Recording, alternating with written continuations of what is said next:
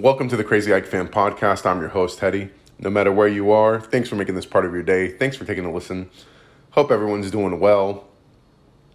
Before I get into the um, the breakdown of everything, all the fallout from the derby over the weekend, the nil nil draw, let me um, touch on some news and notes for Ike. First off, I have a correction to make. So the other day on the podcast, I said something about Steven Zuber, and I saw something about him not going to the World Cup. And it turns out I was completely wrong. Um, if you guys remember, there was no reporting that day from Greece, and I couldn't make out exactly what it was saying, what the um, the official post from Ike FC was saying, and then uh, just didn't have any news on what was going on with him. I, all I knew that I could make out was that he was he wasn't going to the World Cup I thought maybe it was because he was uh, protesting against it or whatnot. You know, a lot of people are doing that, um, boycotting it. But t- turns out he um, had to have um, abdomen surgery, and he'd been debating whether or not to do it, which explains a lot of his play this year. And I feel bad because I know a lot of Ike fans, including myself, maybe even maybe not publicly, I've said this, but it's kind of gotten on my nerves a little bit because he is the highest played player player and the production you were getting out of him was not there. So it's kind of frustrating to watch him on the pitch, but this makes sense and good for him. Listen, I have to applaud him because to miss the World Cup so you can get better, to be fully fit for the second half of the season. I mean, that's something you know. The it, reports came out that his um, his national team manager from Switzerland had even said like, you know, we'll take you with us regardless. He wanted him on the squad, and uh, you know, regardless on whether he was uh, slightly injured or injured, what have you, he was willing to just let him sit on the bench. And listen, for for a player, I mean, even I forget how old he is. I know he's probably in his mid to late twenties, if I remember correctly. Um, that's a big decision to make because you have to factor in all these things. You have to factor in am I going to be fit enough to play for the next World Cup? Am I going to you know, is my country going to make it to the next World Cup? It, it, it's it's you know, there's two heartbreaking moments I feel like in, in, that I really really feel for people in sports, and that an athlete that doesn't do well at an Olympics or gets injured before the Olympics or someone that gets injured before one of these tournaments because there's no guarantee. You see it with, you know, for Italy, for example, they haven't been in the last two World Cups. The, the reigning European champions are not going to be at the World Cup this year. You know, that not to knock on Italy, but just to give you guys an example of how different things can look.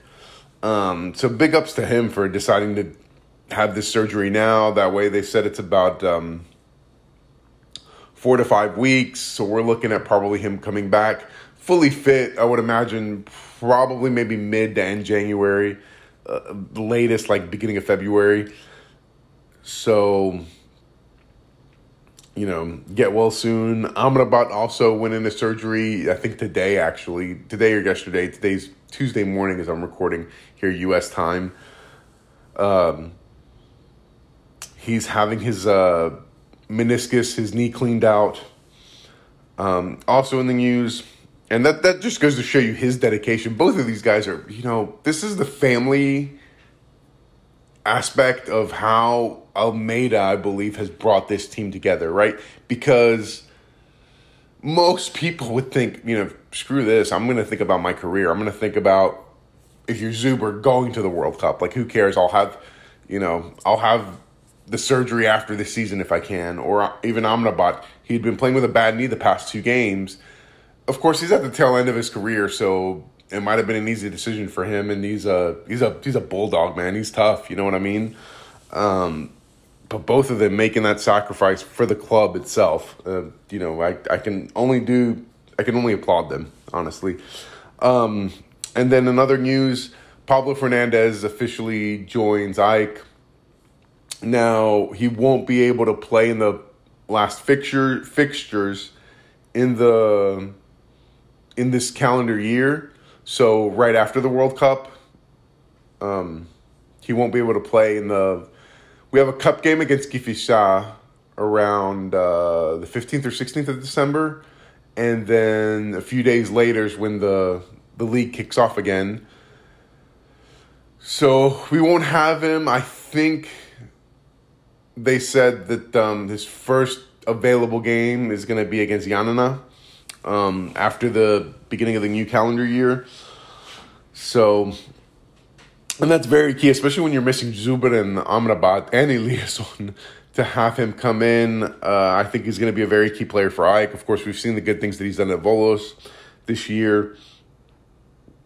So, and he's going to get a full month of preseason. So he should be match fit and ready and acclimated to the team by the time we need him. All right, guys. So before I start into the game breakdown, uh, probably not going to be a long podcast simply because if you guys want to listen to a little bit more of breakdowns that I made watching the game live, I did a small podcast, you know, my halftime reactions, my post game reactions. You guys can go back and um, and listen to that. Also, I was really hoping to try to catch the game on a replay. I was not able to because I wanted to, to, watch everything over. Um, I think I said in that uh, post game podcast that you know you tend to get highly emotional w- watching these Derby games, and it's um, you you see things clearly, but you you don't you don't see things in detail like like you want to to, to kind of break the to kind of do this podcast and break it down a little more. Um, so I'm going to take it in a different direction. Um, before the match, right, the day before, I was uh, getting some work done here at home in my home office on the computer. I had the radio on in the background, and uh, it, I was listening to Sport FM, uh, the radio station out of Athens. Probably the most, I would say, the most famous radio station uh, the biggest sports radio station in Greece. I mean, I know there's various different ones, Sport, blah, blah, blah. Some radio stations in Thessaloniki.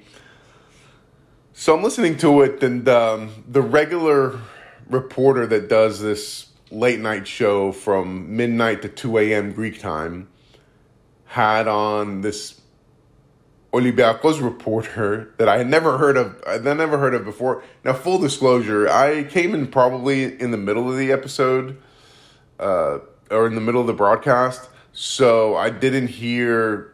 I barely caught the guy's first name. I think his name was Stavro, maybe.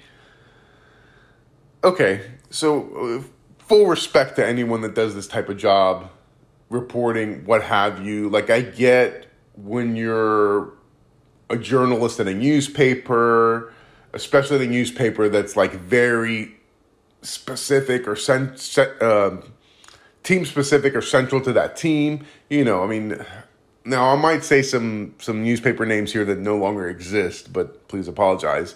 I apologize for that ahead of time because uh, they're always changing up in Greece, and you know, over the the economic collapse of the country a few years ago a lot of them went out of business. So if I say a newspaper that doesn't exist anymore, please don't kill me.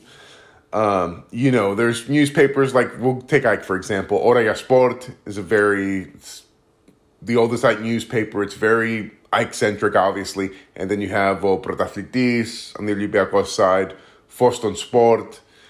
You guys understand what I'm talking about. At Panathinaikos, you have Tibrasini, whatever. Um, so if you write for one of those papers, I can totally understand where you're going to be totally biased. You're going to give your your opinion as far as what the fans want to hear, what those specific fans want to want to hear. The problem I had with this guy was just the stuff that he was saying. Okay, uh, I think any opinion can be respected, no matter how stupid it is, no matter how out there it is. Any opinion can be respected, but he was kind of making fun of himself because it's like, have you watched football? Have you watched any other club besides Olympiacos play? Because he was saying stuff like, Ike doesn't have a one in a million chance to win this game. Olympiacos are gonna are gonna cruise through it. Um, the biggest thing that he said that I didn't hear, but people talked about it after he went off the air. He went off the air about a half hour before the show ended. He talked about, um, you know, how AEK how Olympiacos is not a derby. That to me is is just that's being very disrespectful towards Ike. Of course, that's why they say it. Now, man, you you're a journalist, right? Be re- I'm sorry, be respectful, especially when you come on a national radio to talk about your club. Be respectful. You're not with your friends. You're not writing for the or whatever you want to write. You know, like I can, I, I can honestly tell you, I, I respect, I respect other reporters of other clubs. Like I know, in the past here, the uh, after the Panathinaikos derby, I kind of laid into Nikologiannis. I mean, yeah, because he did say some stuff, but I mean, what can I say? Like I, I've listened to Nicola Coppola before. I listened to Nicola Coppola before. You know, you guys know Nicola Coppola. Γεια σας παιδιά, τι κάνετε. Τι κάνετε παιδιά, πώς πάει. Πώς πάει ο Ολυμπιακός σήμερα. Καλά είναι. Ε, θα δούμε τώρα, θα δούμε ρε παιδιά. Θα... Ο Ολυμπιακός από το μέρος του. You guys know who I'm talking about. He's got that uh, distinct nasally voice. And you can kind of be very unbiased and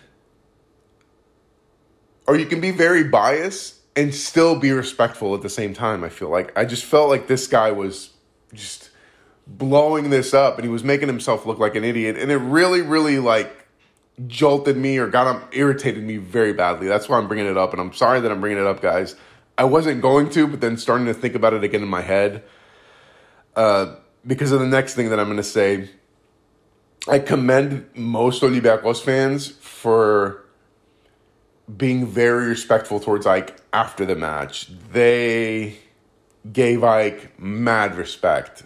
On the radio, I even listened to the Gate 7 International podcast.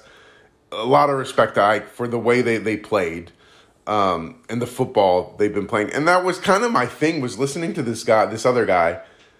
Dude, have you watched football this year? Do you know how bad your team is? Yes, I know you're coming off a high because you played great in one game against Panathinaikos against Panathinaikos team that is still getting results, but has kind of been limping the last month or so and been very injured. It doesn't look like themselves. Again, they're getting results, and that's what matters. Sometimes, you know, through the course of this long championship season, that's what you have to do. Uh, but Ike are playing the best football in Greece, and everyone I think saw that on Sunday.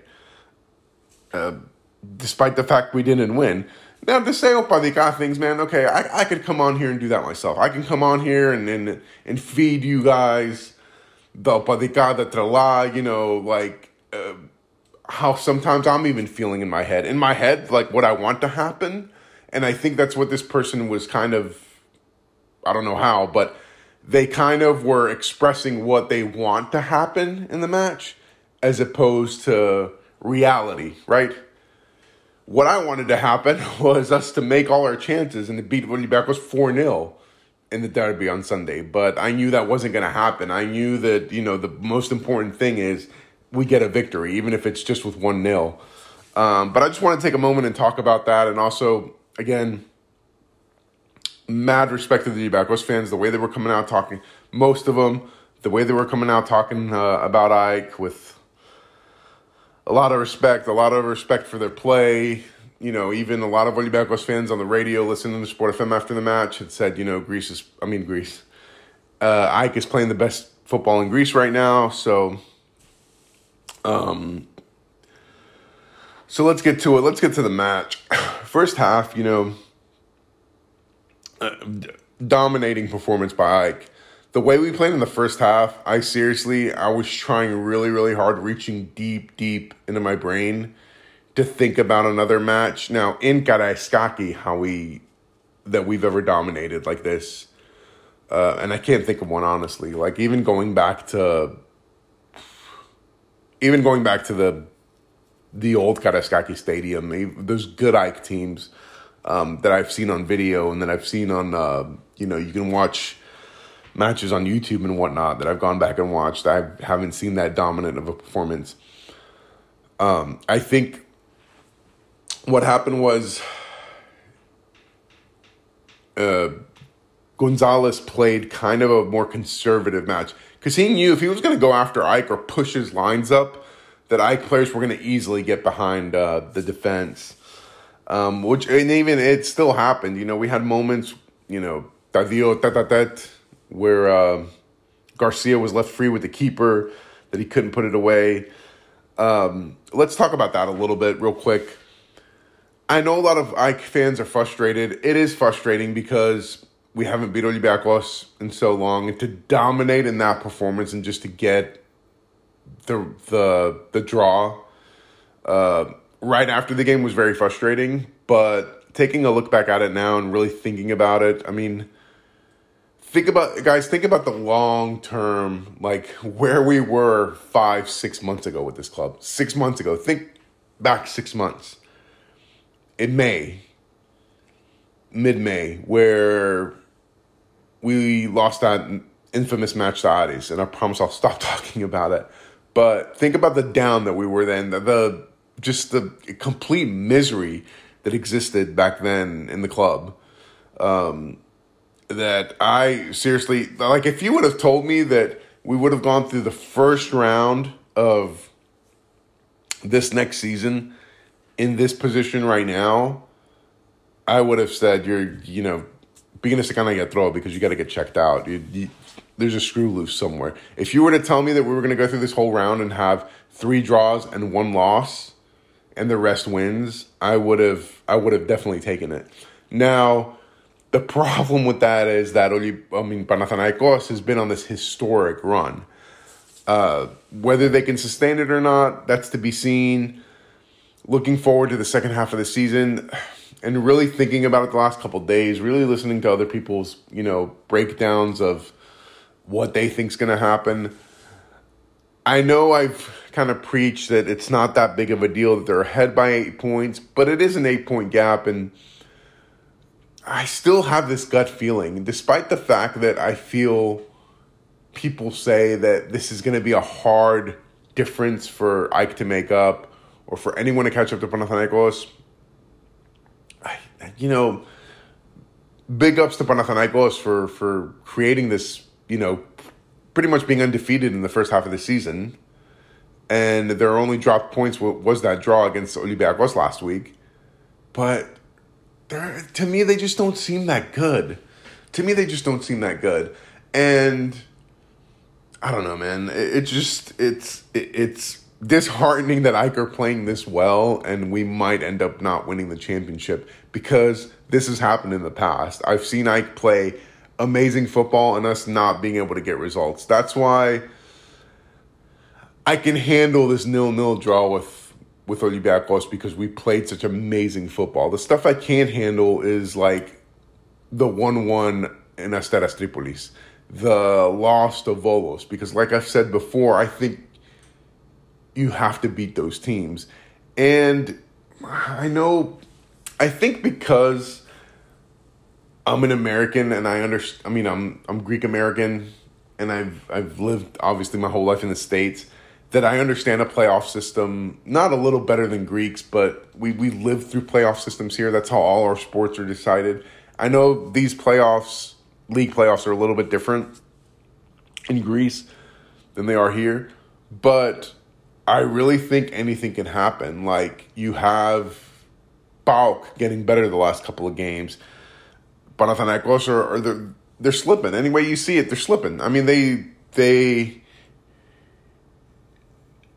they went almost an entire half playing with a one man advantage when Atromitos got a red card, I think at the end of the first half, and they didn't score their first goal till the 80th minute.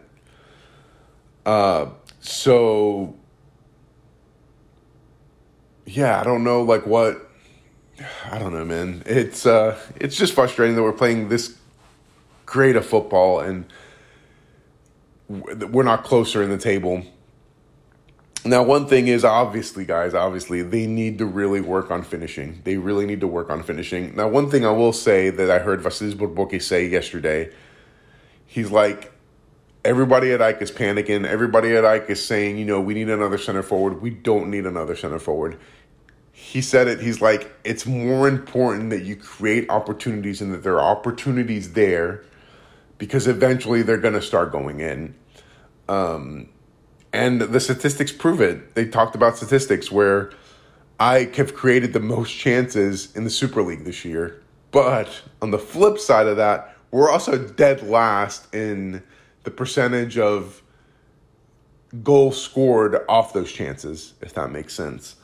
Um, so we we have to start putting the ball away. We, you know, I've I've said this before every match. I've said it before, especially in a derby. In a derby, you can pay for it a lot more than you can. For example, I mean, yes, that is Tripoli's game. Tripoli just had that one chance. Yes, it was a blunt. It was a defensive blunder by by the by the defense as a whole, not just Zavelas. You know, it, you're going to pay for it. But in a derby, you're going to pay for it. You know, even it, it'll be more. It'll be a lot easier for you to pay for it in a derby because you're playing a better quality team. Um, you're playing a better quality team, and overall, we just have to put away our chances. It's frustrating. I keep thinking about it in my head. That's why I keep pausing, guys. So I apologize. Uh, just so many chances in in in the derby that we had. Um, I don't feel like we need uh, uh, another center forward. The ball just needs to start going in. I would also like to see, you know, also another thing is we got Van Van Van Weert for this for this kind of game, right? For these kinds of games where you want to throw a forward in when things aren't going well, when you're really trying to push to score because he has that ability. He's a great player in the box where you can where you can score. Um, so he's he can be kind of like a not a super sub, but he can be a, a decent player to come off the bench or even start some games. You know, depending on the form. Uh, it's been bad for Ike that he's been injured almost the entire time he's been there. I mean, this is the second match he's been able to get in and play, and really saw some good things from him. His his movement towards the ball, his movement in the box, uh, that header. I mean, if it was just an inch, if he had just caught it on his head like an inch and it changed direction just slightly, I mean, that would have been a ball that there's no way Paschalaki, no matter how super he was on Sunday, would have been able to catch that.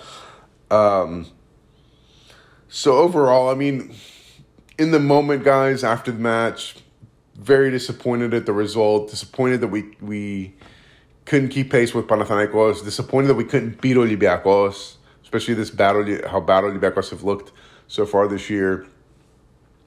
But in hindsight, looking at it where we were six months ago to where we are now, I mean, and then you know one thing that I thought about also that I want to touch base on right now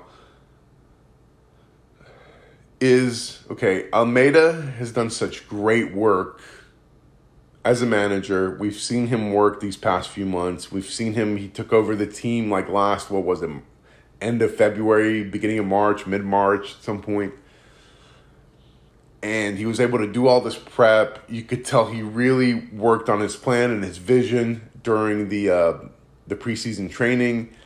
We're getting another preseason here, and I think that's going to be very key. You know, at first I was like thinking about it in the sense, and I'm going to say this in Greek, we must κόψει τη φόρα αυτό. We must κόψει τη φόρα το World Cup break, meaning uh, maybe it, it might cut our momentum a little bit. You know, and I, and I was kind of dis- disappointed because, and the other thing is not just cutting our momentum, but just thinking, you know, gosh, I want to I want to watch this team so much because the football is so entertaining. I mean, it's just so entertaining that I don't want to take my eyes off this team. I can't. I don't. I can't remember the last time. Uh, probably the last time was was the year we won the championship because we were in a championship hunt. Um, that I can remember me wanting, waiting for the weekend to come so I could watch this this club play. Um, but like I was saying, he's getting another month of preparation. So that gives us time for a lot of things. That gives us time to, like I heard this morning on the radio, and that makes sense, to look for replacement players. My personal opinion, we have to look for another left back at some point. Even though Mohammadi has, has really performed, he's really his, I mean, he's had a, a, a decent season. You can't, you know, compared to how we begun. I mean, if you guys have been with me through the long haul here, remember how bad I was harping before even the Ike reporters in Greece were that how bad we needed a left back, how everyone's not talking about how bad we need a left back. Um, but he really has like when he, he got his opportunity and, and has played very very stellar since. Uh, but I do think you need an upgrade there. You need an upgrade at left back. Hopefully, this will give Sidibe another month to to get more acclimated to the team. To you know, people are saying he's playing at like a seventy percent. Hopefully, he can get to hundred percent. Because for me, the biggest chance of the match, the two biggest chances of the match, was not the the the, the Garcia misses. To me, the two biggest chances of the match were Rota being. I mean, all you had to do was kick the ball anywhere else but in Paschalaki's arms. Literally, all you had to do was kick the ball somewhere else. And not to get on Rota, he's been playing amazing, uh, as amazing as he can, his abilities, but he needs to be a, a, finisher. And it's funny, someone said, you know, like if Rota could finish, then he wouldn't be playing at Ike, which could be true. Um, Sidibe side note, coming into that role, I would have liked to have seen him in the derby, like I said the other day, but they and for me, I, I would have thrown him in there because Olympiacos was getting nothing off their wingers. They have no wing play. They haven't had any wing play for a long time at Olympiacos. So I would have thrown Sidibe in there because I don't think they would have done damage going through the wings for me personally. So I would have that would have been my card that I would have thrown in there when he put in Van Van. I would have been like, okay, throw Sidibe in there. He'll give you a little. He'll give you maybe something a little more. Um, I can't help but think, but that if Sidibe was put in that position, that beautiful through ball that uh, I think it was Gacinovic um, passed, or it was either Gacinovic or Pineda that passed to uh, Rota and got him free one on one with Paschalakis. And all he had to do was the goal was wide open. Just shoot it anywhere else but on the keeper. Of course, he shot it on the keeper. Uh, just sometimes you just need that little bit of luck, like I've talked about before. Um, the other big chance was the bigger of, of the chances in the game, I think, was the Moukoudi header. I mean, if it goes anywhere else, but again, in Paschalaki's arms, it, it's a goal. You know what I mean? Uh, so it's frustrating. Sometimes you just need a little bit of luck. Um, but as I was saying before about getting other players, I think we could use the help there. Uh, maybe another center back, because um, I really feel like Zavelas, after this year, is done at AEK. And then also, um, I think that watching the form of Mitoglou in the games that he did start, he has really upped his game. And I think it's helping him so much to learn under Moukoudi and Vida. Those two veteran players uh, have really, really been helping the kid. Um, or maybe bring in one or two more because, like I've said before, guys, I for the sake of even the the Greek national team, I would like to see Mitoglou move on. I mean, honestly, if you're if your long term is to keep Moukoudi, I mean, I guess Vida after next year, he's gonna be up there in his thirties. Uh, if is willing to be patient for me, maybe you could have a great center back pairing that can last for a long time. They're both young, Moukoudi and um, are both young. They're tall. They're you know uh, I don't know, but I would definitely look into another. You want another center back besides Zavelas. I mean, not not to say anything bad about the guy, but he's just not. Uh, he's had a rough time at Ike. Uh, let's see what else, and definitely, I think they're gonna look into and talk about what to do post Pineda because Pineda came out, and I know a lot of Ike fans got offended at what he said that you know he's had a great time at Ike and he's playing well. Confidence is up, but he really wants to return to La Liga. I mean, that's a no brainer, guys. You want to play, you know, especially if you're a if you're Xeno, if you're somebody outside of Greece. No one wants to play in in Greece. I mean, when they're in the prime of their career, the guy has the guy has European aspirations. I mean, he stayed in Europe on purpose. If you guys remember during the summertime, you know, there were teams in Mexico offering a lot of money to get him back, but he asked the owner of uh, Celta not to not to um not to be traded, not to be transferred to back to Mexico. So the guy has aspirations of playing European football, and you're not going to play for a big club in Europe if you're if you're if you're playing at AEK. Not to say that AEK aren't a big club, but you know if you have those type of aspirations to play for Barcelona, or play for Real Madrid, or play for eh, you know Liverpool, Man City, Man U, or what have you, one of those you know primetime clubs, and be playing Champions League football uh, if those are his aspirations, then it's going to be hard to do from from AEK, especially in the prime of your career, and it's going to be way too expensive. I mean, like, yeah, would I love Ike to open up their budget and say that we're going to pay ten million euros for to keep Pineda, and I think he long term would be worth it. But if the guy doesn't want to stay and play in Greece, I mean, you can't blame him. Um, anyways, but getting back to what I was saying, for us to look at someone who who who can replace um, you know, Pineda in the coming year. Maybe there's going to be a player available now. Maybe there's a player that maybe we can lock down now and then sign them, you know, sign them now, let them stay at their team on a loan, kind of like we did like with Pablo Fernandes, and then um, have them come in the in the summer transfer window. I don't know. I mean, look, I uh, we just desperately need to get better at finishing. It's going to be a very interesting second half of the season. You know, PAOK are getting stronger from results wise, okay? And and I watched them a little bit the other day. I think they were playing Ionikos, and they look decent. They look definitely a lot better now. Again, it was the competition they were playing. They were playing Ionikos. I mean, they didn't look that good against us, but they were playing us at the time. Um, Olympiacos, I can honestly say, I don't know. I don't know if if Gonzalez can trim this squad, Olympiacos do have a lot of quality. Quality wise, not as a team, but as far as like players, big name players and talent, Olympiacos are a very talented side. And I would say talent wise, they have the best talent in Greece. That's not coming together.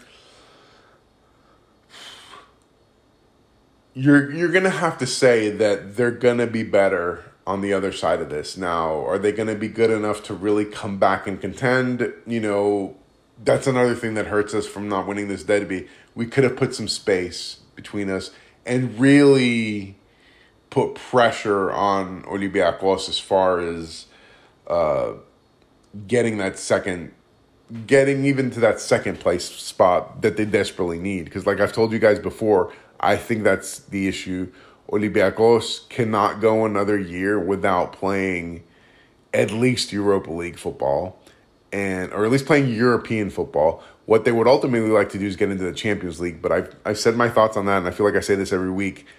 It's going to be very very hard unless a Greek team gets like a very decent draw against somebody or or let's say it's a team that's doing well this year that's going to look completely different next year. Uh I think it's going to be very hard for any Greek club to qualify for Champions League group stage. But um, and then you see stuff like, you know, I, I tweeted about this Mancini from coming out saying how he hasn't been paid in in in five months. That that you know that that stuff is sad because you could tell the state of the club by just that. And people were you know there were red flags there saying AEK you know is making all these changes, he's doing all these stuff, all these big time signings.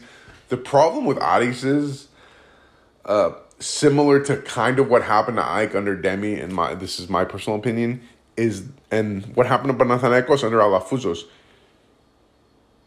To use the kind of English cliche, uh, you can't count your chickens before they hatch, right? Meaning you can't automatically assume I'm going to put this great team together and they're going to qualify for a group stage in Europe. Are they're going to qualify for European football and I know I'm going to get money from that. So I'm going to spend money now and they're going to qualify. I know they will. It's kind of being arrogant in a way. And it's exactly what happened years ago with, with Demi and what put the, the team further in debt was okay, yeah, people, you know, I think overlook this because that was the year that um, with the with the Welmer Velmer, whatever the heck his name was, incident where AEK Olympiacos won the championship on paper instead of on the field. And that caused AEK not to go. Back then, the Greek champion went straight into the group stage. And that's how high our coefficiency was back then. Um, so, you know, with all due respect to that, I get that opinion, and people want to blame Olympiacos for that. But we still could have qualified for the for the Champions League. We didn't qualify, and then you have all these big time contracts. That's why Rivaldo ended up leaving. That's why we had to sell Skoko off. Uh, it, and it's sad to see that the same thing's going to be happening to Ari now, and I hope it doesn't happen to the point to where they're, you know, again demoted to the lower divisions, kind of like Ike was and kind of how Ari was back in the day. It's just it, it's just sad to to really see that um, happening to a team that we want to stay in the in the Super League. I want, especially teams that are well supported, um, to stay in the Super League. So. Uh, you know, and, and, and Olympiacos have kind of done the same thing to a certain degree, taking out all these lucrative contracts and having all these having all these players. How are you going to pay them? You're going to have to have a you're going to have to have a fire sale. And then the problem is when teams know that you're in trouble, similar to how we did to Saint Etienne over the summer, unfortunately, they're going to buy low. I mean, this ha you know Panathinaikos, same thing. That's why Panathinaikos had to drastically cut their budget because Alafouzos pumped all this money into wanting to either win a championship back in the day or, um, you know, winning a championship back in the day or qualifying in Europe, and then they didn't qualify for Europe. And we saw Panathinaikos come to the brink. That's why it's smart, guys. And I know we hear all this stuff about Melissanidi being Kavouras and this and that it yeah, it, it sucks because you want to have a bigger budget to compete with Olympiacos uh, from a budget standpoint, but you also have to be smart with your money when you're when you're dealing with this with you know European football and whatnot because you don't want to count your chickens before they hatch. Like, there's no guarantees that you're going to be playing. Obviously, we know this better than anybody that we're going to be playing in, in group stage football next year, European football. Um, and that's why I've said at the beginning of the season that that second place spot was very important because it gives you another round to have another shot at playing more European football as opposed to falling to third or fourth or fifth where you could get an opponent kind of like Panathinaikos did, where you're going to play a stronger opponent like Slavia Prague, or you could get you know a, a fifth or sixth place team and from a big league play someone like Roma, for example. I'm just throwing that out there. I'm not you know. Uh, I don't know what place they're in, but you know, I'm try- just trying to give you guys an example. And have to qualify against them and be one and done in Europe um, so it's going to be very important. I think the second half of the season is gearing up to be quite exciting. Uh, you know, it's going to be interesting to see how this little mini off season goes for Ike, what changes they can make. Um, to talk about the cup again, yes, we drew with Kifisia, and then we have to play the winner of Panserraikos or Apollon Pontou. So really, basically, we're looking at the semifinal, possibly facing whoever wins Olympiacos or Ari um, in the semifinal, which would be very exciting for a semifinal. Um, but until then, I mean, we're not to say nothing's guaranteed. Um, if these were one leg matches, I would say okay, yeah. But I mean, two, over two legs, could I see either of these teams really giving us problems? No. Um, so pretty much I have a little bit of uh, I don't want to jinx it, but easy street at least until the semifinals, um, and who knows how the how teams are going to look then. Um, so the cup should be very interesting. But anyway, guys, I don't really have anything else I think I want to talk about today. Um, like I said, more depth game breakdown. You can go back. You can refer back to my immediate post game and and pre uh, halftime podcast that I did. Um, you know, because really, besides putting away chances, I mean, that was it. I mean, I could not have played more perfectly in that match and dominate, utterly dominate Olympiacos for 80% of the match, I would say. You know, Olympiacos had that stent in the beginning of the second half. And Almeyda kind of talked about this in depth after the match, where he said he knew that Olympiacos were going to have they're playing at home for God's sakes, and he knew they were going to come out Ike for a good 10, 15, 20 minute span where they were really going to try to pressure Ike, but that's all they could they could endure. Um, so he he talked about that and uh, really quickly actually one more thing I want to talk about how for the first time I think since this whole VAR system came out, I lived through what fans talk about, like you know, either the the joy or the sadness of being scored on. Like when Olympiacos scored, I thought it was a Kazakhstan goal. I did not think it was getting pulled back. I was like so pissed off. It, it's the most annoying feeling in the world to me as a football fan when your team dominates another team and then you they get one good chance and they score on you. I know that's it's a part of the game. It's a part of football. Um, it's a part of the reason why we love football, like I've said before. But it was just utter like frustration. Just I was screaming at the TV. I was here home alone, so it was nice. Screaming at the TV at the top of my lungs, just really irritated and pissed off in that moment. And then all of a sudden, I look up and the announcer said something like the goal has been uh, has been has been canceled out, has been taken away for offsides, and I was like, what? So that was my first moment, I think, um, of experiencing this new VAR type of l- lifestyle that we have to endure now as football fans. Um, it was really, really interesting. Uh, so that was my little story on that, guys. I hope everyone's doing well. Um, gosh, I just had another thought and I, I just lost my train of thought real quick. Something I wanted to touch on with that. Um, oh, yeah, something I didn't touch on.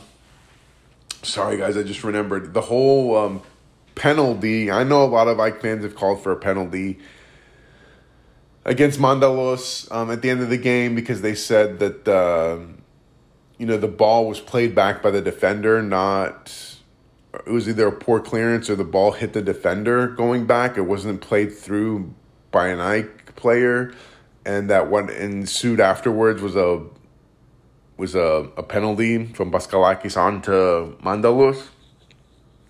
I don't know. I'll have to rewatch it to really give you guys a, a stronger opinion about it. If that's the case, I mean, like a lot of people from the Ike media have been saying they're saying that that was the case, um, then it if it falls on the VAR because even Mantalos came out after the match and was talking to the to, said he was talking to the referee and the referee said yeah it's a penalty. He's like I would have called it a penalty, um, except for the fact that you were you were offsides. Uh, and then Mantalos, you know, if I saw, I remember seeing this uh, where he gestured to, to his head. He's like, you know, it, you kind of trying to tell the ref like it didn't bounce off of an Ike player. It bounced off of I think Doy at the time. Um, anyway, I, I can't really give any thoughts on that. I mean, it's you know football. Football's football. Things are going to happen. I mean, we should have put away the game earlier. To to cry right now and make a big big stink out of a penalty. I mean, I don't. You know, we deserve to win. Even though the Olympiacos fans say it. Uh, that Ike deserved to win. Ike should have put away their chances. Um, that that it just comes down to that. Anyway, guys, uh, so I think from here on out, I think I'm gonna just keep you guys updated on what's going on with the team. Um, maybe I will next week do some episodes or start my series on uh, talking about the state of Greek football. I might spend like two episodes on that other than that, just keep you guys informed with the team. Maybe at some point during this break, I can focus a little bit more on the basketball team or some other Ike sports that I could talk about since um, the football team won't be playing anytime soon again. Anyway, I hope everyone has a great week. Uh, και όπως πάντα, παιδιά, φόρζα εκάρα και θα τα ξαναπούμε.